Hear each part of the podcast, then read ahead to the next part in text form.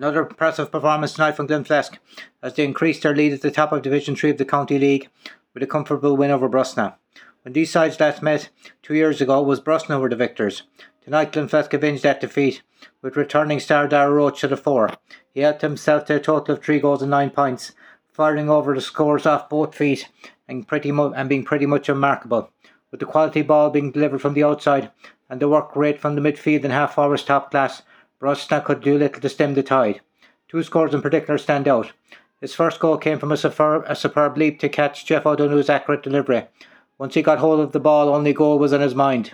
He blasted an absolute rocket of a shot that gave Steve McAuliffe and the Brosna goal absolutely no chance. Soon after, he kicked over a free from the near sideline with his non-preferred left foot and made it look like he was straight in front of the post. With, te- with a 10 point lead at half time, Brosna now had a mountain to climb when they returned.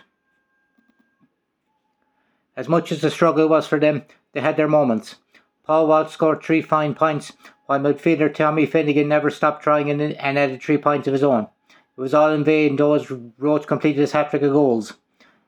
While Dylan Roach also showed his class in front of the goal, adding 1 2 in the second half. Tommy Bowler also scored two points on the bench, with Killian O'Sullivan was superb in midfield after a spell with the Kerry under 20s. With a strong squad and confidence high, Glenflesk look destined to return to the second tier of County League football in Kerry. Thanks for listening and enjoy the rest of your sporting weekend.